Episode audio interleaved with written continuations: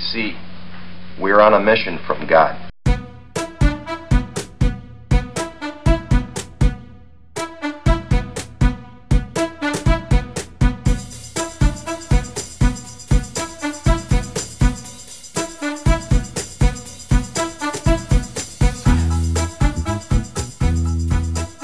Hello, and welcome back to the podcast. I'm your host, Amanda Koreshi, and I'm here today with someone I've known online for several years now. Uh, I think we met through a mutual acquaintance online. That was uh, Kelly Hurst. And today we're going to talk to Shana White. Hi, Shana. How are you? I'm good, good. Busy, I think, like everybody else is, and trying to survive a pandemic and literally the dumpster fire that is the United States. But the most part, I, I I'm I cannot complain. Everybody's healthy in my family, so we're good. All right. I, I from where I'm sitting, it looks like you're thriving. You're you're uh, you're making some big moves this last year. Yeah, I'm tr- I'm trying to. I'm trying to make more of a difference uh, and kind of increase my sphere of influence. I've enjoyed the sphere of influence I've had being in the classroom for a long time, but I feel like so many more kids deserve better. And so I've been trying to work with other people to help make things better for kids in schools. Fantastic. Okay, well, we're going to go into all of that, but Okay. first, we're going to do icebreaker questions. Are you Okay. ready? Sure. you sound dubious, but trust me, these are easy. Okay. Okay. The first question is What is the last thing that you watched on television? Um, people are always surprised, but I watch a show called New Amsterdam that comes on NBC. Hmm. Um, it's a medical drama, but like I really am into it because of the like rom-com. Finally, the two main characters finally got together this season. Um, so I'm all about rom-com things. Uh-huh. Um, and so it's a great balance of like a rom-com, but also like a medical drama. So I watch that every Tuesday night, and then I watch the replay again the following day. oh my God. because I'm so addicted to the show. Who's in it? I've never heard of the show. um, Ryan Eggold and Freema, I don't know how to pronounce her last name, but she Uh-huh. was in Doctor Who. But it's really a cast that has black and brown people. You have disabled people. Um, it's just like a really phenomenal cast ensemble, and it's it's not like ER was. Um, ER had kind of the rom com things. It's a little less serious than ER at, Mhm. at certain times, but they do talk about like racism and hard hitting issues, which I like. Um, and they handle those issues uh, quite well considering the show is run by uh, white men. Excellent. This is a great review. Maybe you should just quit all your day job and start reviewing these shows because No, what what I do now, I found I found the people on Twitter that love the show, and oh so yeah. literally, I just literally read their tweets all day. It's gotten so bad that I'm just kind of like, I don't really care about like what's going on in the world. I just want to read what these people like. They have fanfics and everything. So I found my like new little niche on Twitter. Yeah. So it's like I've discarded all education related tweets, and it's all like New Amsterdam related tweets.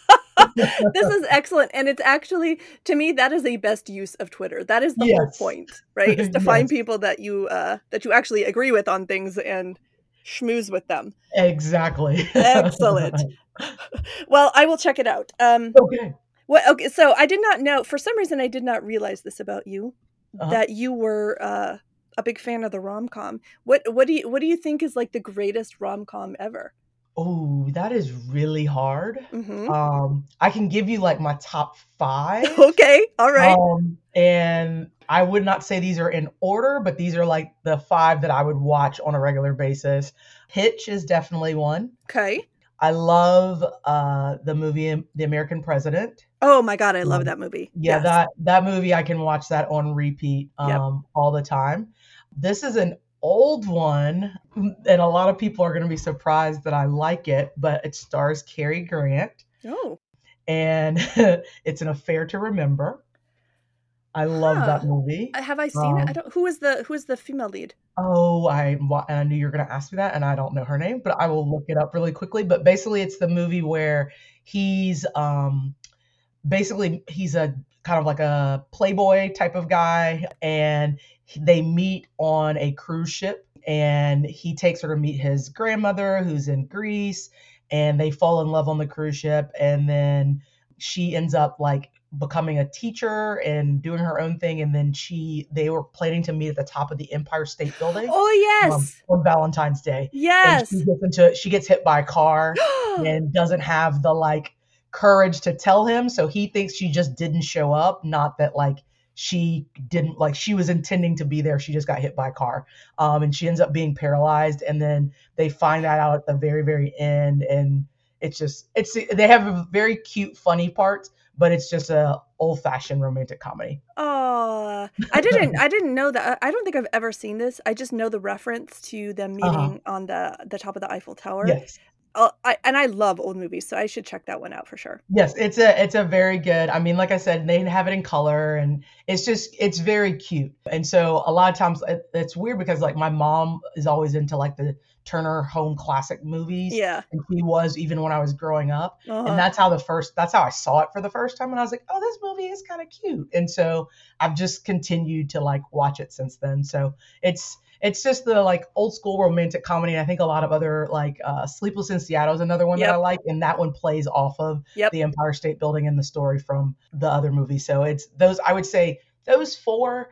Fifth one would be hard to give you, but I would say those four definitely. And if I randomly think of those, but like I literally watch, I would say those on repeat. Um, Uh-huh. that was like I think my husband has fi- finally figured me out um, after 16 years of marriage. Basically, like for birthday presents, he just buys me like Google Play movies that like rom coms that I like, and he's like, Uh-huh. "Here, that way you can watch this movie whenever you want to, anytime."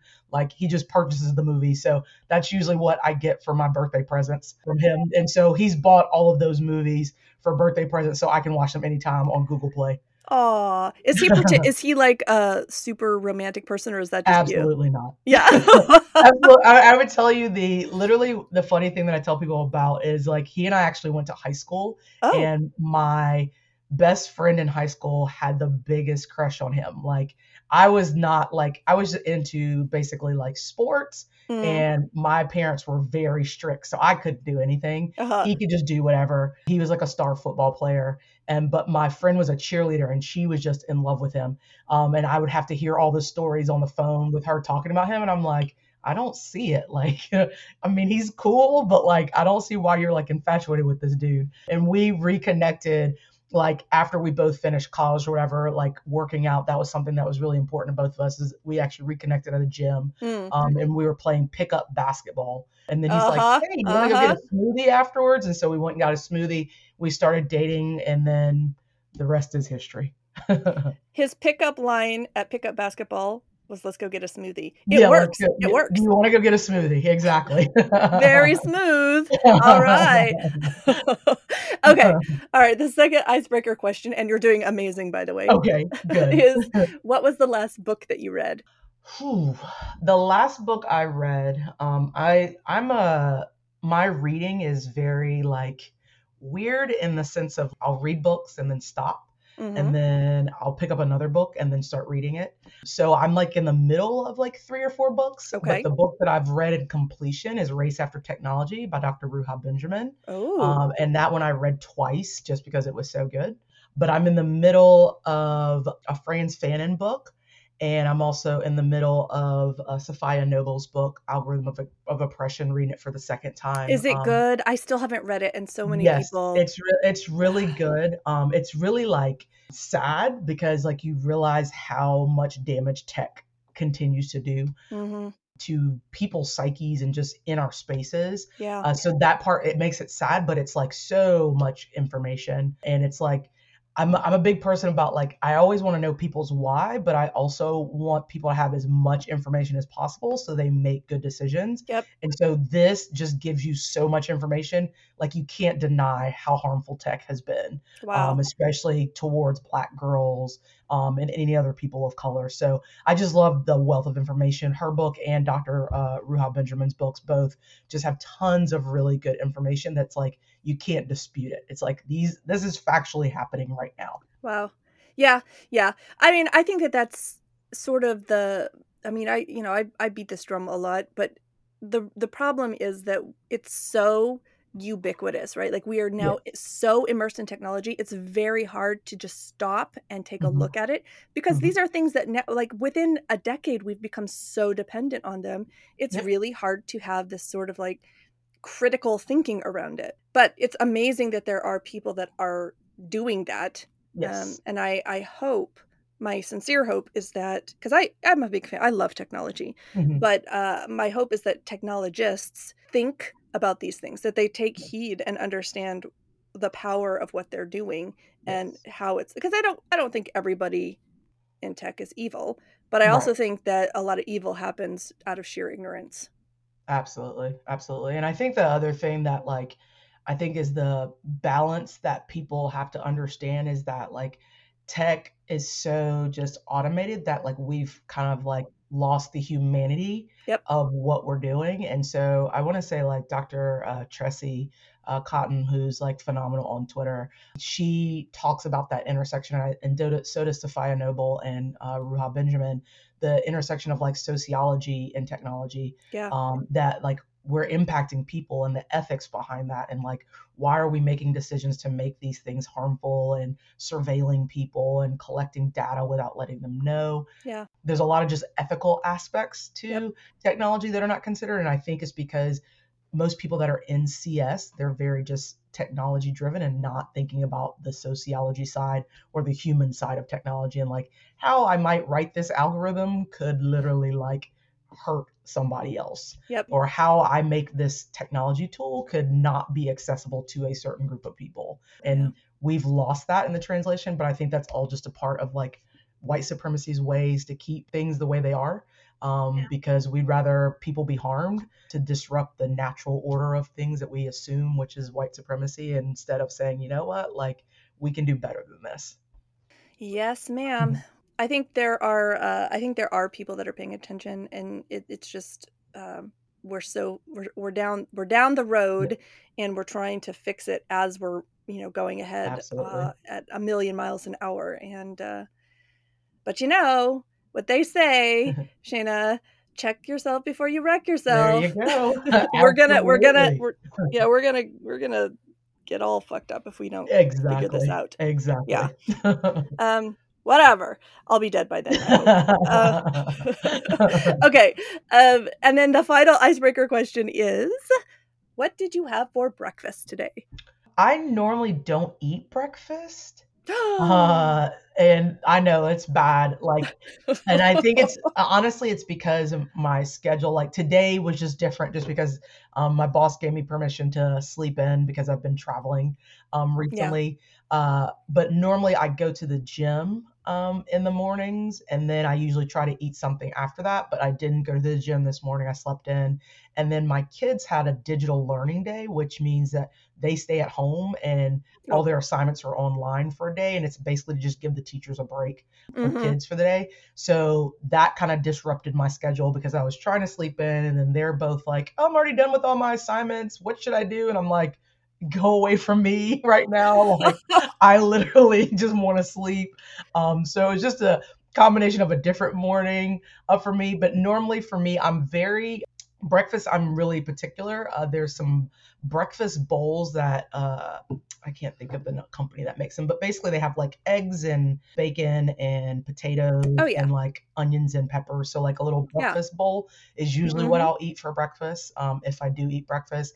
And then sometimes it's literally just I'll get chai latte from Starbucks and that be my breakfast and water.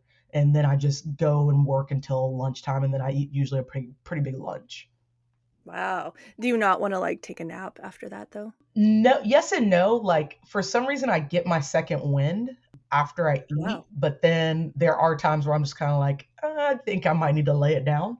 Uh, and I think that that's like that's the lovely privilege of my new job is that like because my hours are so fluctuating. Like today, I'll be working until like 8:30 tonight. There are times that I can sit there and like just kind of zone out, like take a little bit bit of a break, start texting people. You know what I mean? Like Mhm. my boss doesn't she's like probably like the like nice kindest and most supportive person i've ever met in my entire life and so Wow. to have that type of a relationship with your boss where they like want the best for you and like are supportive of anything that you want to do is huge. And so like if I like there are times where she's just like, I'm just gonna go for a run. Like people stress her out because she is so nice. Um, and there's a lot of people that I'm like, you should punch them in the throat. Like that would make you feel better. But for her, just going for a run makes her feel better. Um, and so Yeah. like she wants us to take care of ourselves. So she's like, I don't know how you do it. You have two kids, you're married, like, and you're like high functioning with this job. If you need to like shut it down, shut it down. Like if you need to take Yeah. PTO, take PTO. So she's just very completely understanding. And so there are times like I'll eat a big lunch and I'm just kind of like, "Mm, maybe I'll just like take a little quick 30 minute nap and I take a little power nap and then I get back to work. I'm a I'm a big believer in the nap, and Mm-hmm. I believe that we should bring that back to. Uh, I don't even know, like pre, like Yeah. I don't know what the hell is going Yeah. on in our culture where people don't take Yeah. naps during the day Mhm. because it's kind of normal, Mhm. like in human history, for Yes. people to take naps. Absolutely. So, Yeah, whatever. we we literally like I I tell people all the time I'm like I remember I used to look forward to I know people said that people used to fight naps when they were in school but like when I was in Uh-huh. kindergarten we took naps and I was like looking forward to it. I was just kind of like this is the best part of the day like I don't have to think. I'm just chilling. There's nothing to worry about even if I don't fall asleep like there's nowhere that I have to be, nothing I have to do. Um, except just to like breathe in and out. That's it. um, Wow. and so I wish more because there's a lot of people that need naps. Um, Uh-huh. and I would just say there's a lot of adults. I think that they would do a lot better thinking about things if they took some more naps. Agreed, myself included. But yes, yes, absolutely. Uh, yeah, I you should be in charge of more things. I think. decided. I don't, I, I'm telling people all the time, like people say, "Oh, you should lead this and lead that," and I was like, I do not like adults enough to want to lead them. Like I'm about kids, and adults usually Uh-huh. mess up everything, and so that's why I was like, I tell my boss all the time, I'm like, I could never be you. She's like the CEO of our organization, leading so many adults, and I'm just kind of like.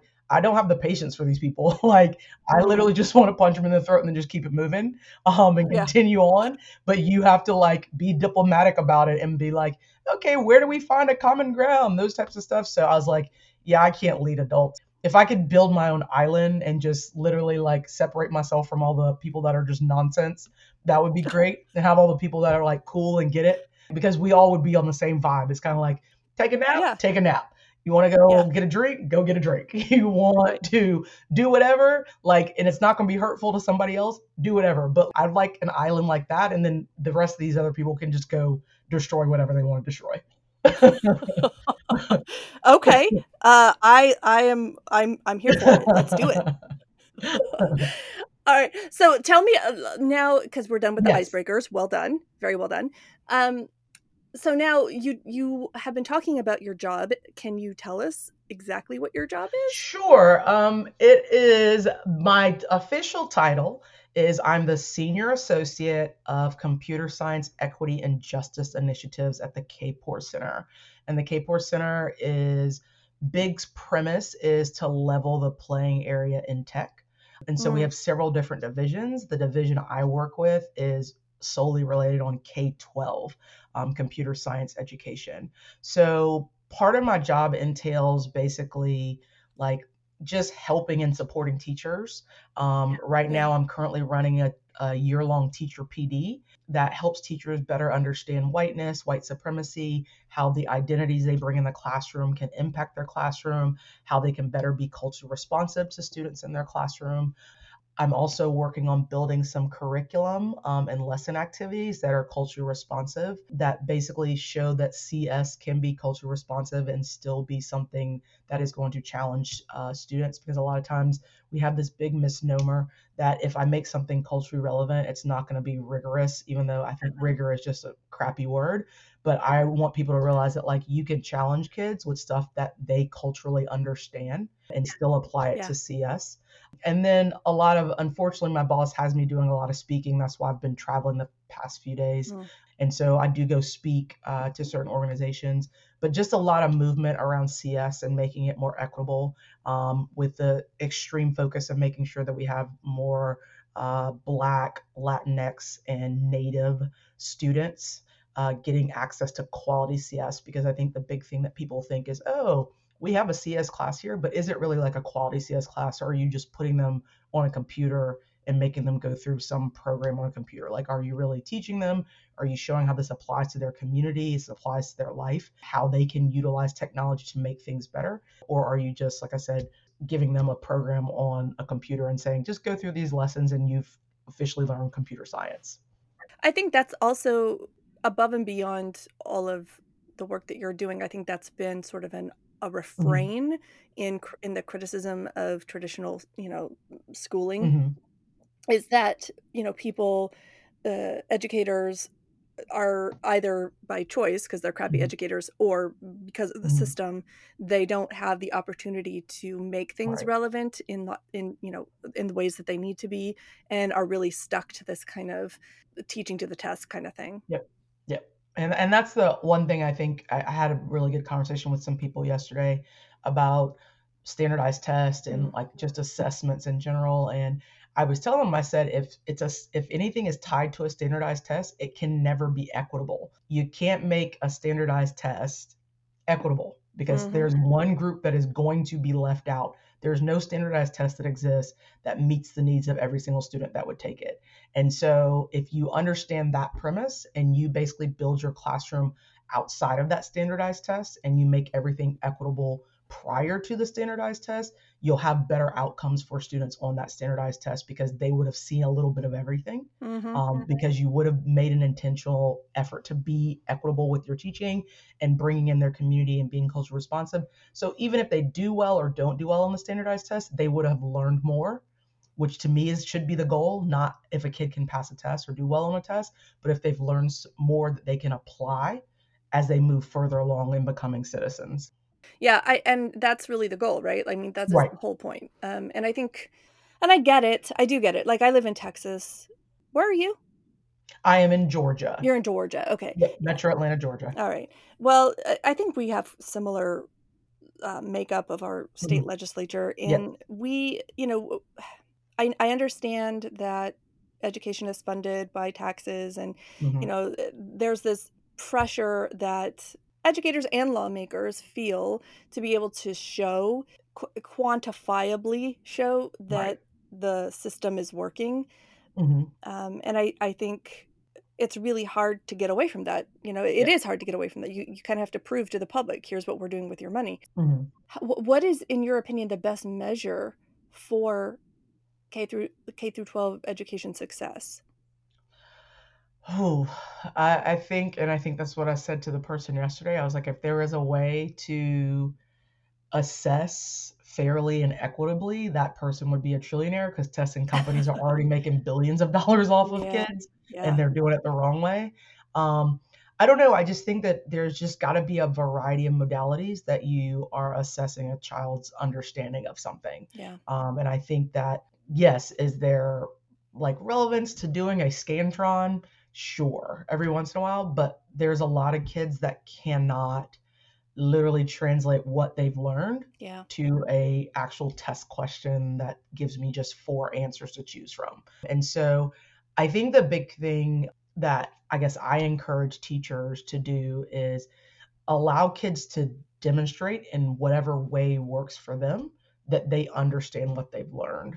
And so for some kids that might be taking a test, but for some kids that might be like making a video. It might be them making some sort of presentation. It might be them like writing something. And so I think like offering those different modalities where kids can demonstrate their understanding of content, I think is key. And I know that there are some teachers that are doing that for their like formative and summative assessments during the time, but ultimately they're still bound by having to do standardized tests. And Yeah. so that's just one of the things that like as a teacher, I think it's that was the one thing that I would say I was blessed by because I was not in a ELA or math classroom where they are literally yeah like bound with like deep knots to standardized tests.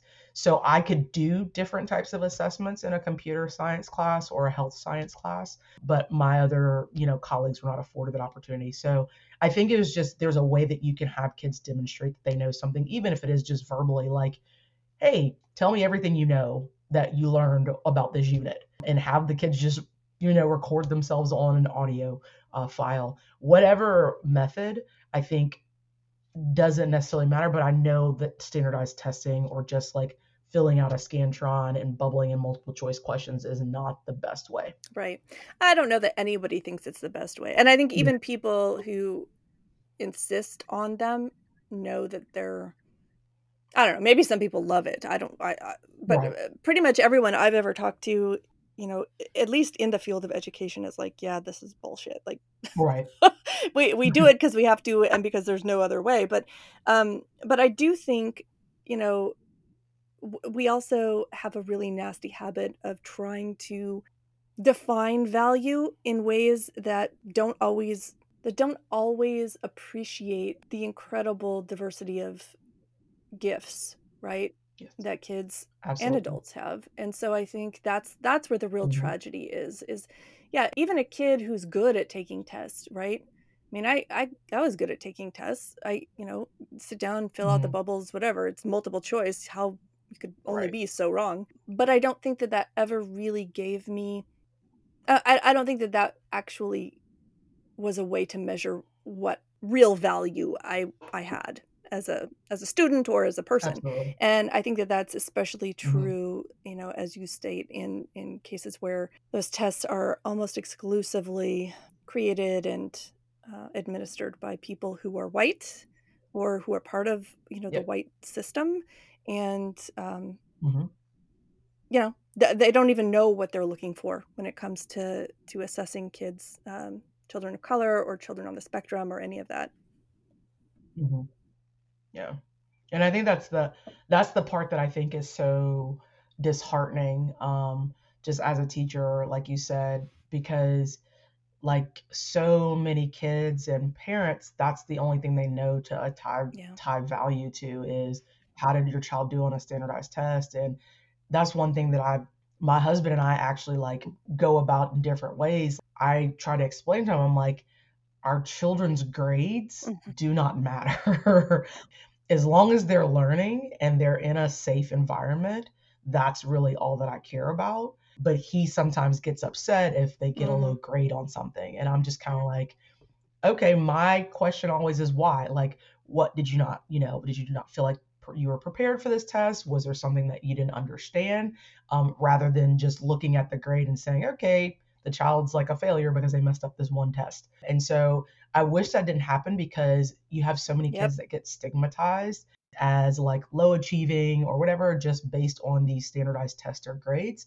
Um, and then you have so many kids, like you said, kids, especially students with disabilities, that are being Mhm. completely underserved in our public schools, who we have a lot of cases, a lot of teachers have no expectations for. I've seen it in my own building at times where, like, literally teachers don't even teach the kids with disabilities. They're, you know, mainstreamed into other courses and they just sit there and just tell them to color a coloring sheet. And it's just kind of like, your job as a teacher is to make sure that all students are learning in your classroom. And even though that's an extra load of work that we have to do as teachers, a lot of teachers don't really want to. And that's the same that goes for our students that English Mhm. is not their first language.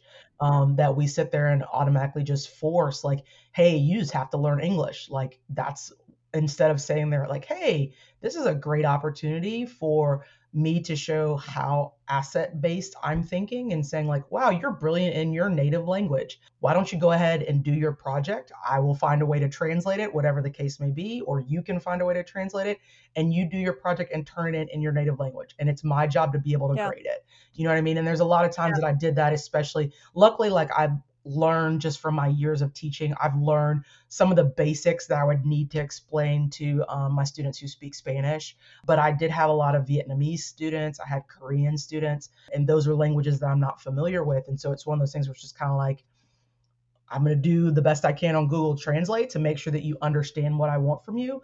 And then you produce whatever you can in whatever language you feel Lovely. comfortable doing. That's so. amazing. And teachers like that make all the difference, right? They're the ones that that people remember Mm-hmm. and they're the ones that make help kids actually see their own potential. It's a it's a Yeah. such an important thing and unfortunately it's it's kind of rare. You don't get that with every single person who holds that title or that position. And I the other thing that I think is really important and I you know, I I think that it kind of plays nicely into that conversation is that I don't think like education is based on relationships right? It's not just the dissemination of information. It's not just a download right? And Mhm. it's not just conveying zeros and ones. It requires a relationship and in a relationship you know it goes both ways the teaching and the learning goes both ways Mhm. and i think that the best teachers are those who as you said you know they, they take a look at a kid who might be potentially brilliant in another language that the teacher doesn't speak and rather than trying to force the child right the the teacher meets them where they Mhm. are learns something themselves Mhm. right and then Exactly. uh, creates the space for a relationship to build so that learning can happen and so much of education and, and I, I get all of I, I mean i am not bagging on teachers i know how hard their job is and i know how Mhm. shitty the system can be Yeah. but uh, yeah. it's just not an ideal situation Right. to um, to just have one person sitting there spouting information in one way and then expecting all kids to benefit Right. It's just, I mean, I think I think the model that we have for education, I mean, it's been flawed since its inception. It's been inequitable since its inception. It's been Mhm. racist since its inception. And so when you have all those big major flaws in a system, you can't expect amazing things to come from it. And so on one hand, it's like, yeah, there are teachers. I mean, the lady in, I think she was in California or whatever, that was like doing some sort of like native dance, she Oh, said. yeah. Um, you have teachers like that that need to be out of buildings and away from kids permanently. And then you have teachers that I know of that are doing those things as far as building the relationships, not we I, we always phrase it as this being the sage on the stage. A lot of teachers still think that they're in control of the classroom and not thinking that this is our classroom community. And that's the one thing that I always stressed with teachers that I do PD with and then just myself is that like the students, y'all have as much ownership of this classroom as I do. And so, how are we going to build this classroom community where everybody respects and recognizes the, the various identities that we all have, um, the various ways we learn, etc. That's something that we have to work together to do. And that's through like communication, not just me telling you what to do, but it's you giving me feedback and saying, hey, this didn't work for me, Miss White. Can we do it in a different way? Um, and I said, it's not a disrespectful thing to give Yeah. somebody criticism. And a lot of times I think teachers equate criticism to disrespect. Um, and I think that those are two totally different things, but we have to be open to criticism. But I think a lot of teachers, even though the job, I would say, I mean, I did it for 16 years, it is very, very hard. And the expectations that are on us because of the way the system has been built are completely unfair in a lot of cases. But ultimately, like, I got to the point where I was just kind of like, I think I would say probably like year seven or eight. I was like, all I can control is what happens in my classroom. And so I'm going to do the best I can and be a good steward of what happens in my classroom. I can't control this whole system. I can't control how my kids are treated when they're not in my classroom, but I can control how they are treated in my classroom and how my classroom functions. Um, and I think if more teachers take that sense of autonomy, because we don't have a lot of agency and autonomy as uh, most public school teachers, especially in like right to work states like Texas and Georgia, but ultimately saying, you know what, I'm going to control what I can, which is just my classroom space. I'm just going to close the door. When the administration comes in, we can Mhm. pretend like we're not, you know, talking about critical race theory, even though nobody in K 12 education has ever taught critical race theory. But, you know, there are some people that make you believe that they've been taught it since the 1970s. But it's one of those things where it's kind of like when I close my door, we can talk about identities. Everybody's welcome here. Like I had my first trans um, boy student in my class a couple years ago, and I was the first person that they came out to. And it was one of those things where it was like, he said, I only felt comfortable coming out because you said everybody's identities Wow. are respected and recognized in this classroom. And it's one of those things where I didn't know what to do. And so I luckily have really good friends that are teachers that are in the LGBTQ community. And I said, what things do I need to do to make sure that my space is like comfortable for this student? And the first thing that I was warned about um, by Jess Lifshitz, she's an amazing uh, teacher up in the north. She said, find out if they go to the bathroom. And when I asked, they said they had not used the bathroom, and this was October. They had not used the bathroom at school since Oh. school had started in August. And I said, Oh my gosh. And that's one of those things for me as like a cis hetero person. I don't even, I didn't even think about that. You know what I mean? And so it's lucky for me that I have such good community of teachers that those areas that I might be short sighted in um, and not think about that I can bring those into my classroom. And so that was the very first thing I did that day was we're going to figure out a bathroom situation for you. And we eventually figured out um, that he could go into the clinic and use the bathroom there. But nobody had even asked. And that's what he said. He's like, nobody's even asked me if I've been able to go to the bathroom. And I was like, I have a really good friend who told me I should.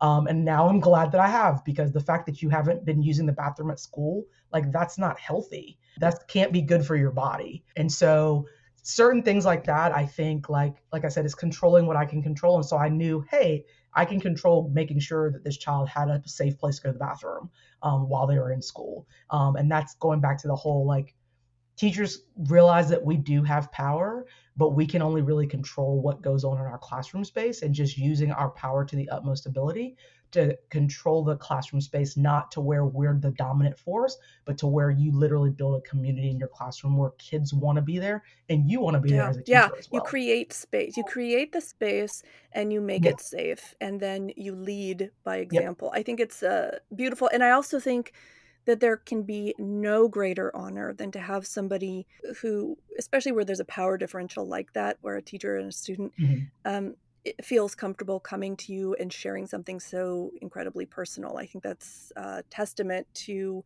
the kind of teacher that you were or are, and uh, Mhm. and uh, I I hope, I wish more teachers were that way. Um, but the ones that are, I and I've met a few of those in my day, right? And while I was in school, Mhm. I think uh, they they do. They make all the difference in the world. So, yes, thank you, Yes. thank you for for being that kind of teacher.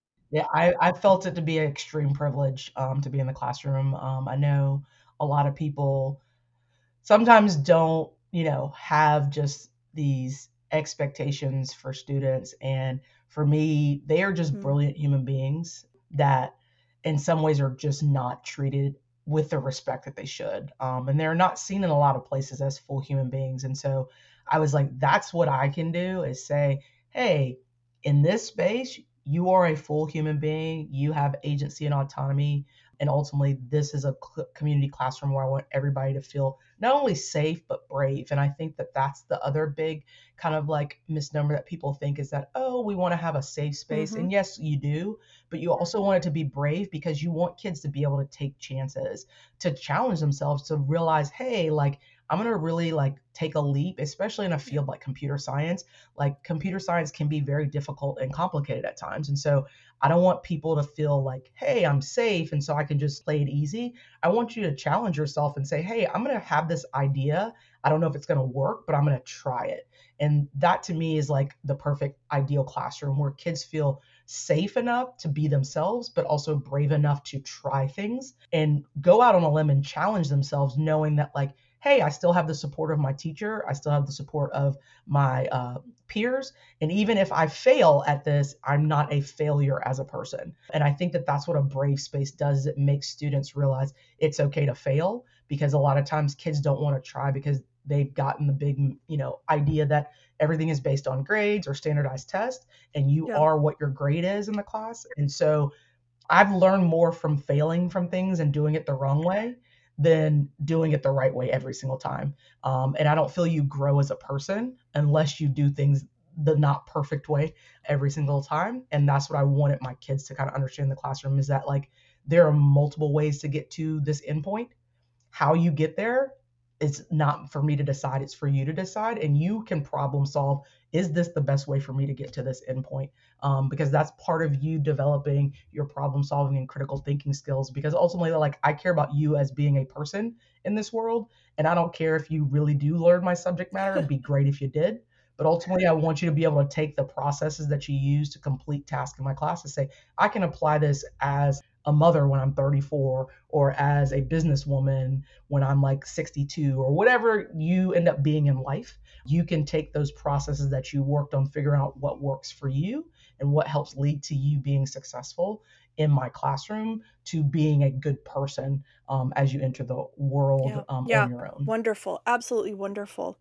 I want to go back and revisit the idea around understanding your limitations and working within those limitations hmm to affect change. And because Yeah. this is something I think a lot about, right? I mean, you and, and I know you because I hmm follow you on Twitter and uh, Facebook, and you hmm think a lot about these big problems in the world, and uh, race hmm just being one of them, you know, education and all kinds of hmm issues where there are deep challenges. Right.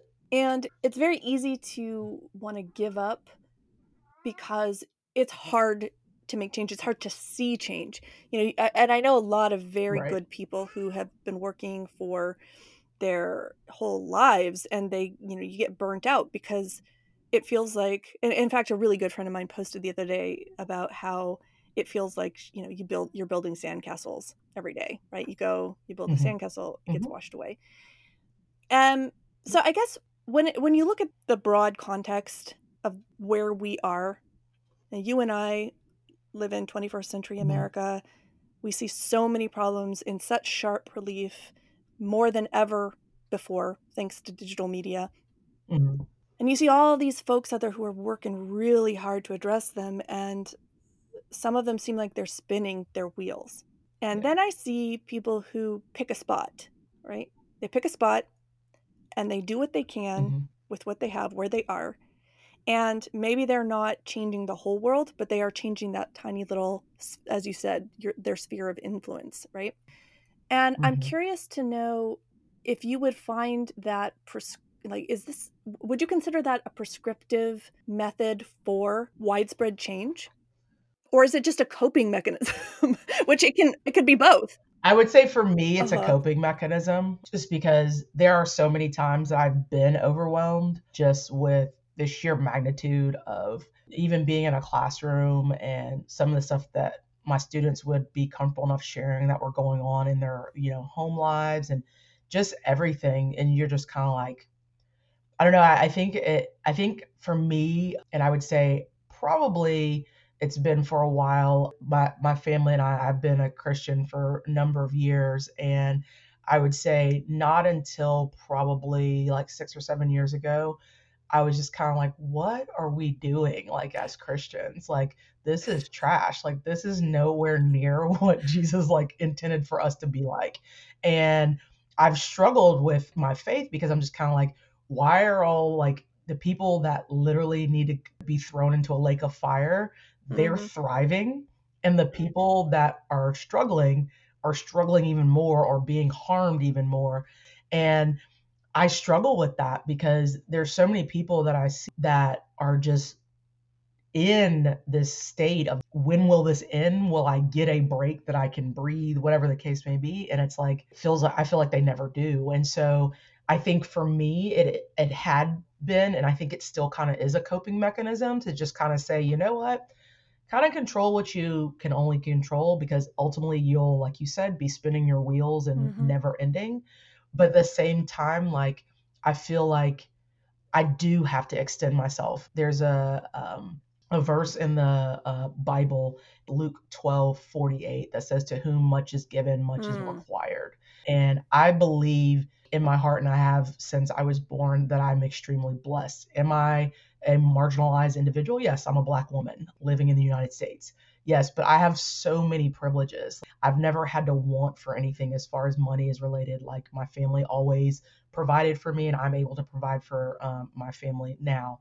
I've never had to deal with, you know, any type of backlash about uh, my sexual orientation because I'm a cis heterosexual woman. I've never had to deal with, even though I'm learning, and I that's one of the things that I do appreciate about Twitter is learning more about disabilities. I do wear glasses, but I never even think or thought about that as a disability until Amani Bar said, she goes, you know what, that is a disability, but because there's so many tools available to help people, like glasses and contacts and LASIKs and all that kind of stuff, people don't think of it as a disability, but it is. Um, and so for me, it's kind of like, how can I be a better ally to the disabled community? Yeah, I wear glasses and contacts, but there are other people that are having a lot more impediments to like living a normal life in society because people don't want to make accessibility a thing. And so I think there's so many times that I'm like, you know what? There's a little bit more that I can do outside my sphere of influence. And so I try to every once in a while. But then I've realized, and I have a really good circle of friends that kind of say, you know what, like you're overextending yourself. You're doing a bit too much and you're wearing yourself thin. And so you won't be able to devote that time and effort and passion to the things you truly care about, which for me is K 12 education um, and making it anti racist and anti bias and trauma informed and basically welcoming and inclusive of all students. I don't have the energy to do that if I'm, you know, over in left field working on this other project. And that was kind of the thing that I struggled with during this pandemic is I felt like I should be doing more as far as like helping people get to their vaccine appointments or like making sure the community was aware the vaccines were safe and that type of stuff. But then I was like, you know what? Maybe mm-hmm. that's not my lane.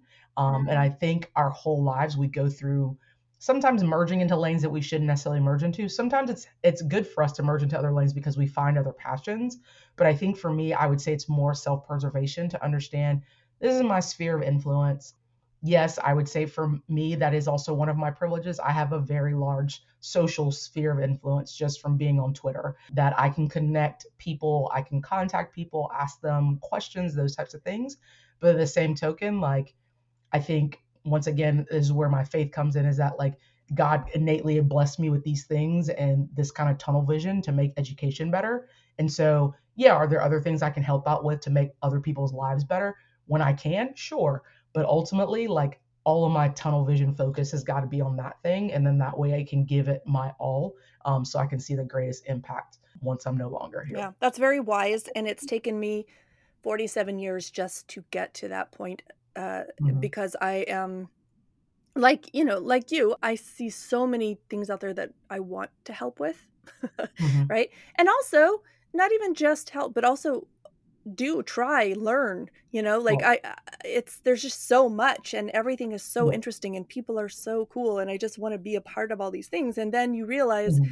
that you haven't accomplished anything if right. you if you don't like pick your lane and fucking stay in it for a while mm-hmm. and um i think that's i think that's right i also feel like this as a coping mechanism is not an mm-hmm. i think it's actually a healthy coping mechanism i don't mean that in a mm. bad way i think it's actually mm-hmm a way for us to because you know we we've evolved in very small communities for most of like mm-hmm.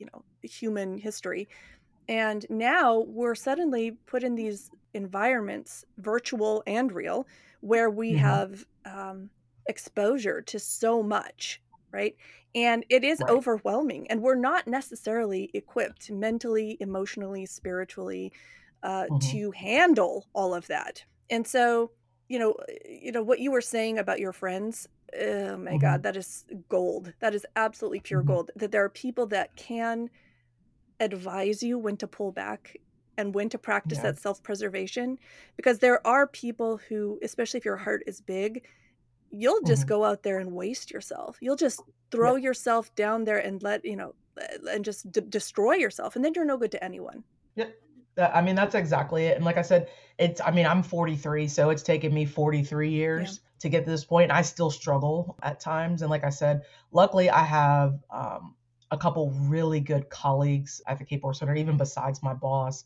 that literally say, Hey, Shana, have you taken care of yourself hmm. today? You know what I mean? And I think having those people that genuinely care about you as a person, not like what you can produce, yeah. Um, because that's one of the other terrible things of capitalism is that we're just who we what we produce and what we complete and what we accomplish and life should be more than that. And i would say one of my friends her name is uh, frida she's also my um, colleague at the Kapor Center. She's a native woman and she's just like it's okay just to exist. And to hear those words from her on a regular basis just is very grounding to just know. She's just like she goes native people we've been here forever. And she goes, We were just, we literally relished and loved and honored that people just existed. Um, not for what they could do for us, not for how much money they can give us, not whatever. We just were happy that to exist in their presence.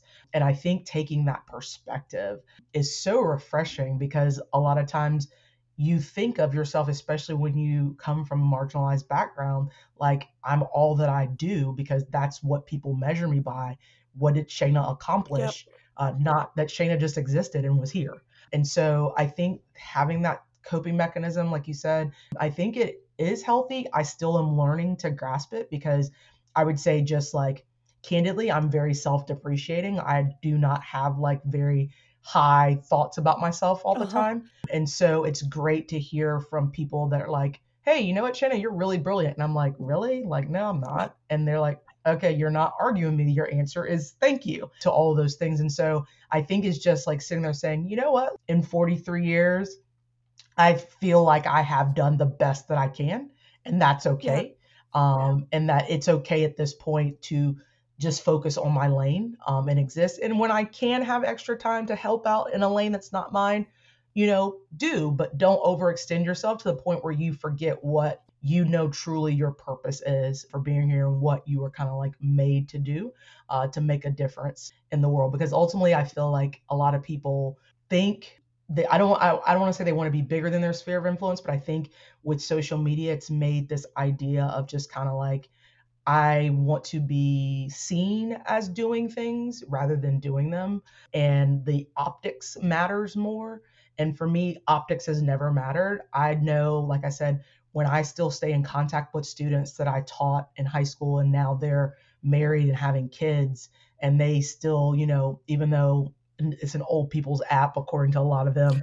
Facebook they still they still facebook me and include me on their things or they remember when i was pregnant with my daughter coaching basketball and they're like i can't believe this was 12 years ago. Like they still want to find out how my daughter is doing and those types of things. That to me means you know what Shana, you are doing the right thing because if you weren't people would not like stop you in the publics and say hey because i was called coach white when i was a coach Coach White, what are you doing? Like most kids, if they had a teacher or a coach they didn't like, they avoid them like the plague right. when they're like out in public because they first of all don't think that teachers we do anything besides be in the building.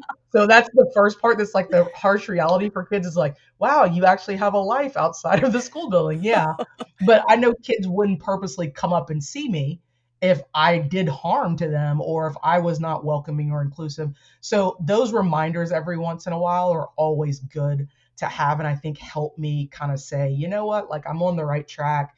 Yeah, I'm still learning. I'm still learning to like not go out my lane, but ultimately like those things usually reel me in as well. Like, hey, I was doing the right thing or I am doing the right thing. And so this kind of keeps me pursuing doing the right thing. I think you're 100% correct about that. I think we get the illusion, like social media gives us the illusion that we have more control, more power, more influence than we actually do. But when it comes down to it, it is always and always will be about human engagement one on one and mm-hmm. in small groups where you can build that kind of trust and have the kinds of difficult um, and I don't mean conflict in a bad mm-hmm. way, but you can have conflict and you can learn and grow and make mistakes. Mm-hmm. And that to me is, it's almost impossible to do in a big, giant global forum. Right. So um, it has its value. I mean, it does have value, but it's not, to me, I, I don't want us to ever forego the relationships. And I, I actually had a conversation with a friend of mine uh, last week about this, where he was, he was just talking about how he misses certain things and he doesn't Mm-hmm. know why he stopped doing them with people and i'm like yeah go do those things with people Right. Right. yeah Right. well shana this has been a delightful conversation and it's gone by way too quickly I'm glad it was beneficial. I was I'm always nervous about these just because I'm like a major introvert and also like some people you don't you don't feel comfortable like just talking to, but like it's very easy to talk to you. excellent Um and it's just one of those things where it's just kind of like, okay, am I gonna have enough things to say or is she gonna be like, uh yeah, we're not gonna publish your podcast because you really didn't say much. no no no. In fact this is this podcast is like the easiest thing i've ever done because i first of all i try to only know interesting people. Hmm and second of all when you get an interesting person and you just start talking to them about what they're passionate about you like it just goes like it, it- you don't there's no effort involved here like i just have to listen to smart people talk about what they're good at it's fantastic That's good to know. I mean, I wouldn't say that I'm super smart. I would say I'm I'm okay. I'm okay. Well, no, enough of this. Enough of that. Enough of that. You're you're a goddamn genius, Shane. thank you. Thank you. Thank you. All right. All right. Well, uh, I will uh, definitely let folks know where they can find you online in the show Okay. notes. Thank you so much for your time. Thank you. Thank you And for the work that you do, because it's so Thank important. you. I appreciate it. Thank you.